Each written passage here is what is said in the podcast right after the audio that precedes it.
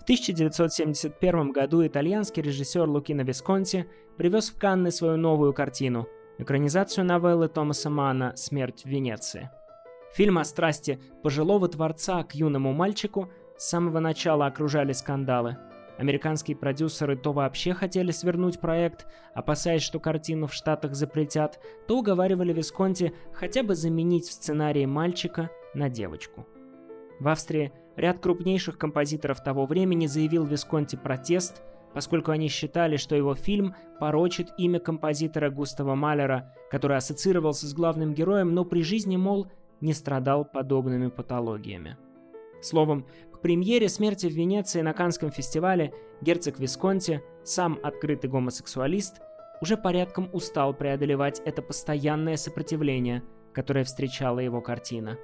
И в очередной раз, отвечая на вопрос, почему же он все-таки экранизировал эту новеллу, Висконти ответит, «В определенный момент вашей жизни появляются проекты, которые приходят к вам сами и требуют, чтобы вы их воплотили. Это не я выбрал смерть Венеции. Это смерть Венеции выбрала меня. С вами литературный канал Армен и Федор. Сегодня мы говорим о немецком духе, стоицизме и красоте, с поправкой на юго-восточный ветер. Иными словами, о смерти в Венеции Томаса Манна. Главный парадокс книги, которая вдохновила Висконти на один из известнейших авторских фильмов 20 века, заключается в том, что она сделана из взаимоисключающих элементов. Ман пишет «Смерть Венеции» под влиянием двух великих немцев и двух великих русских, но загвоздка в том, что эти немцы и эти русские друг другу противоречат. С запада на него влияют одновременно Гёте и Ницше. Гёте – просвещенный ум, Государственный деятель, ответственный и педантичный. Его главное наследие – Фауст. Герой пытливый, ищущий, стремящийся обрести знания и находящий ответ в упорной борьбе. Лишь тот достоин жизни и свободы, кто каждый день за них идет на бой. Это не коммунистический интернационал, это Фауст Гёте. А с другой стороны – Ницше. Среди моих сочинений Заратустра занимает особое место – им я сделал человечеству величайший дар из всех сделанных ему до сих пор. По мысли Ницше, Данте, Шекспир, тот же Гёте недостойны развязывать его Заратустре шнурки. Первая глава книги Ницше «Экке Хомо» называется «Почему я так мудр?». Вторая «Почему я так умен?». Но он же на этом не останавливается, так что третью он озаглавил «Почему я пишу такие хорошие книги?». Действительно, Фридрих, почему? Ницше повлиял на Мана тем, как он вольно интерпретировал религиозные взгляды древних греков. В частности, Ницше предложил концепцию, по которой есть два начала – аполлоническое по имени бога Аполлона и дионисийское по имени Диониса. Аполлоническое начало, мол, отвечает в широком смысле за порядок, за обуздание своих порывов и влечений, а дионисийское – за хаос, за полное высвобождение и потерю контроля. Итак, это противоречивое влияние Запада. А с Востока на Мана влияют Толстой и Достоевский. И снова он оказывается между двух полюсов силы. Он и сам это понимает. Он пишет «Мастер реалистической пластики» — это, конечно, про Толстого, и «Визионер гротеска» — а это про Достоевского — встают во весь рост друг против друга. Ман так и не смог выбрать. Его одновременно пленяли художественная сила и мощь Толстого, его масштаб но и психологизм Достоевского, его беспощадное раскрытие преступных глубин собственной совести. Ман писал, совершенно невозможно говорить о гении Достоевского, не произнося слово «преступление».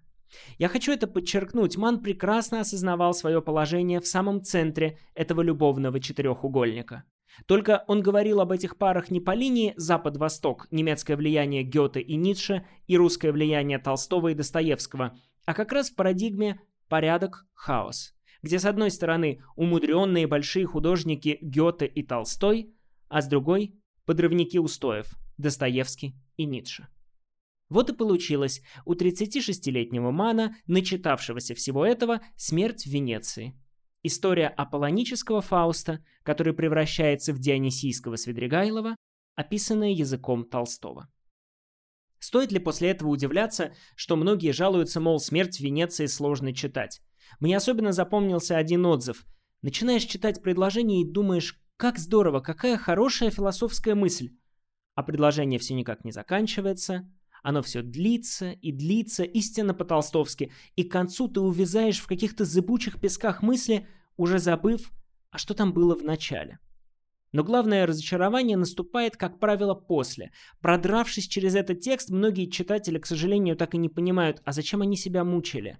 О чем, в конце концов, была эта история.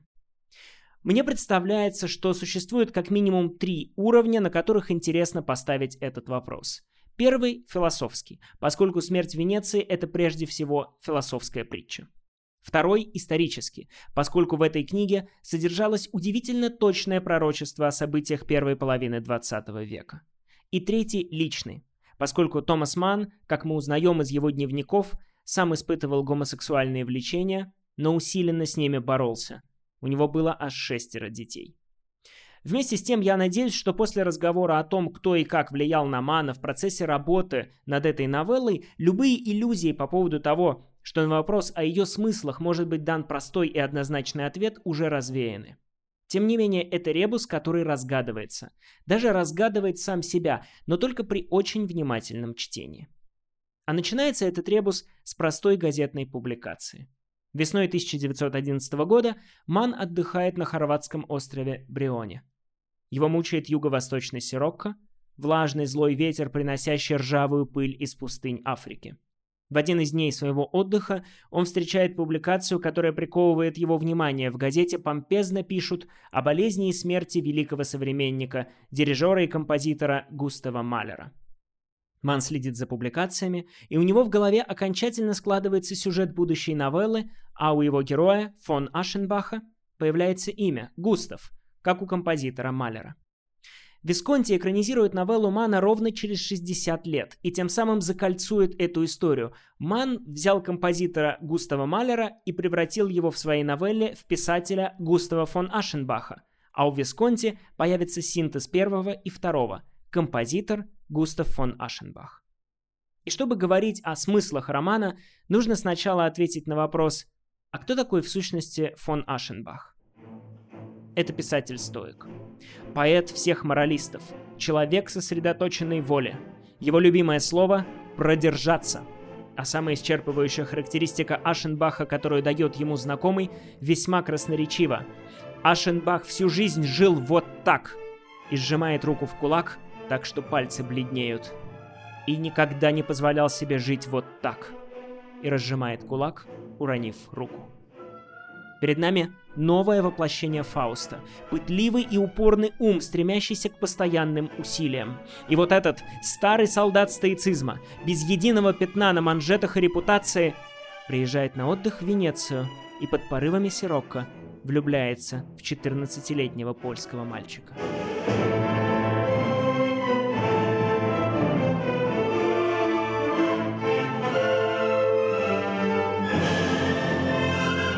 Что произойдет со стоиком, если его охватит страсть?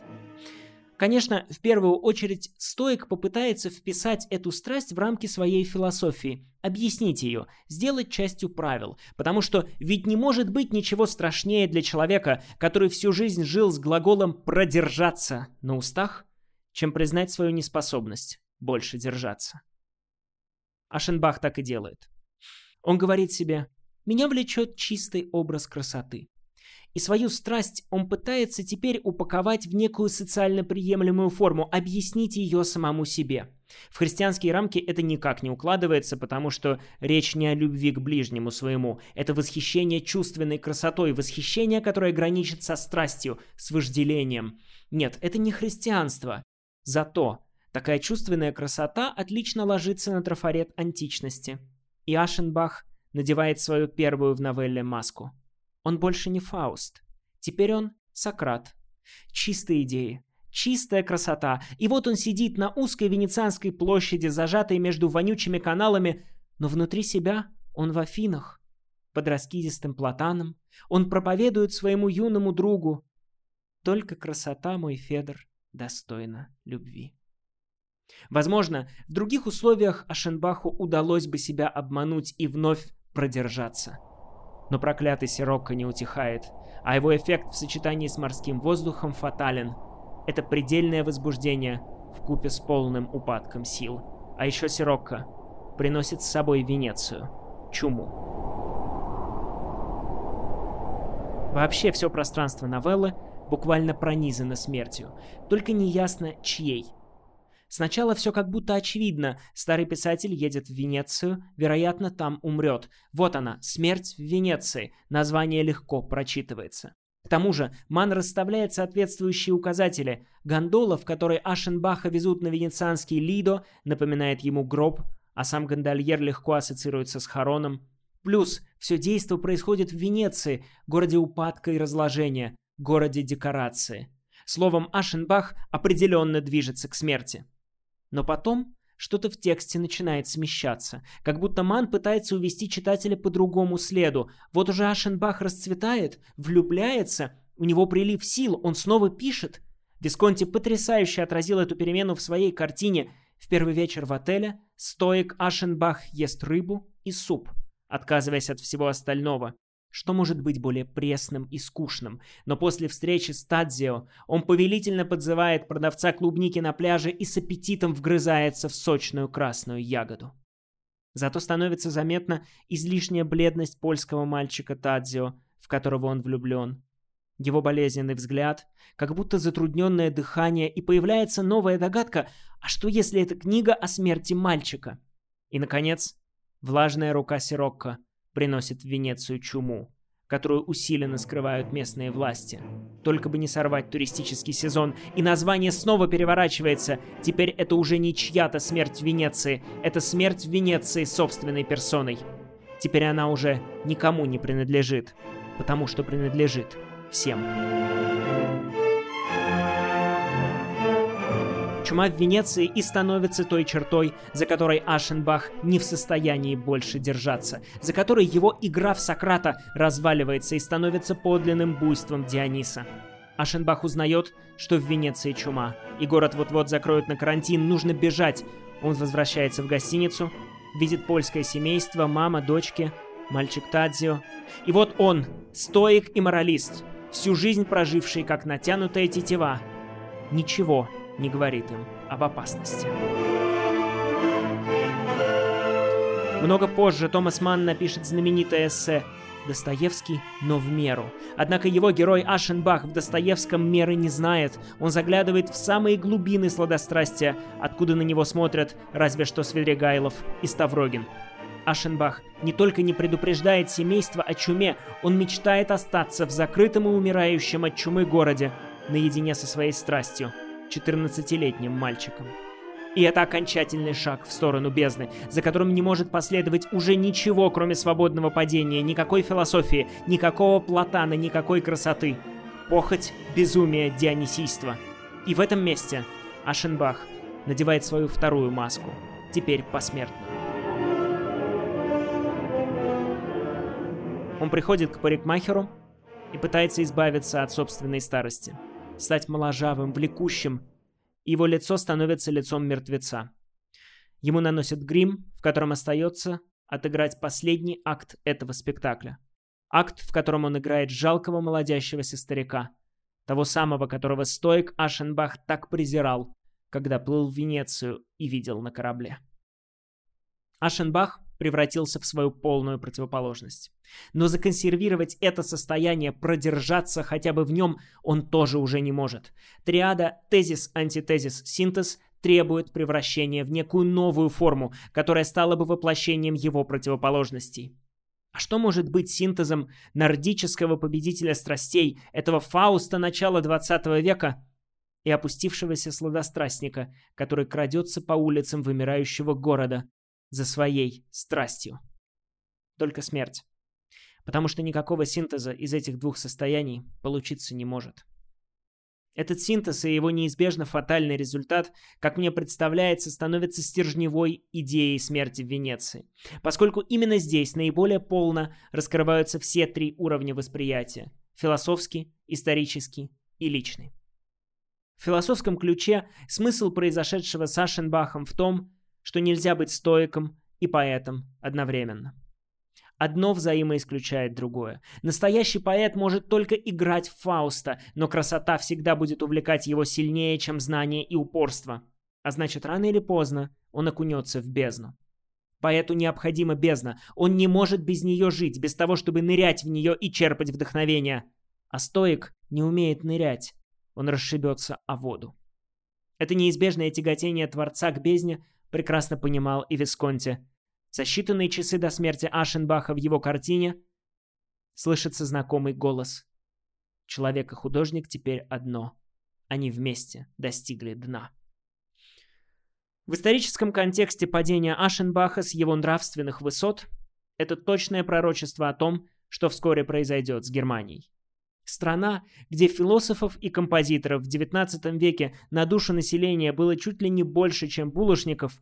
Нация, которая за полтора столетия дала миру Канта, Гегеля, Шиллера, Гёте, Шуберта перечислять можно часами. И все это рассыпалось за несколько шажков. Пришло к полному подавлению свободы личности, концлагерям и газовым камерам. Трагедия Ашенбаха – это история Германии 20 века в миниатюре, потому что любые, самые возвышенные достижения и накопления культуры ничего нам не гарантируют. Культуру нужно каждый день создавать заново, и ее наличие в нашем вчера не означает, что мы не ужаснемся нашему завтра. Наконец, в личном контексте смерть в Венеции становится предстоящим автопортретом, исповедью из будущего, о чем станет широко известно после смерти Мана – и публикации его дневников. Летом 1950 года, ему 75, он встречает в Цюрихе молодого официанта. 11 июля записывает в своем дневнике. Все пронизано неутоляемой печалью о юноше. Боль, любовь, ежечасные мечтания, рассеянность. Мельком видел его лицо, поднимаясь сюда в лифте. Это меня опьянило. Мировая слава и без того для меня безразлична, но рядом с его улыбкой она теряет всякое значение. Когда несколько дней спустя этот умудренный опытом и украшенный сединой старик, лауреат Нобелевской премии по литературе, один из величайших людей своего времени, уезжает из города на природу, ничто его не радует. Напор воды слабый, вид на озеро скучный, чай холодный. И он, 75-летний старик, отправляет письмо в Цюрих этому 25-летнему официанту и не может дождаться ответа. Записывает «О, если бы он знал, как я сгораю от нетерпения получить хоть пару строчек». Он встречается с другим великим немцем, еще одним лауреатом Нобелевской премии Германом Гессе, и возвращаясь со встречи двух нобелевских лауреатов, его мысли снова об официанте из Цюриха почему он мне не пишет. Через месяц Ман вернется домой, в Америку. По дороге он будет читать подростка Достоевского. Он навсегда попрощается с этим влечением, которое разжигало в нем летом 50-го юношеский задор любви. Судьба, если она, конечно, есть, все-таки наделена очень изощренным чувством юмора. В 36 ты пишешь книгу, а в 75 становишься ее персонажем и, подходя к краю бездны, вглядываешься вниз и встречаешь внимательный взгляд карих глаз Густава фон Ашенбаха, которого сам же создал. И свергаешься в эту пропасть, решаешься открыться, нет, не этому мальчику, всему миру. И записываешь, сидя у окна.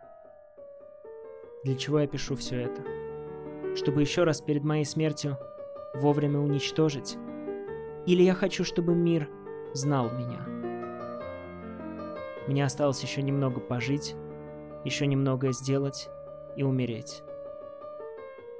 О непостижимая жизнь, утверждающая себя в любви.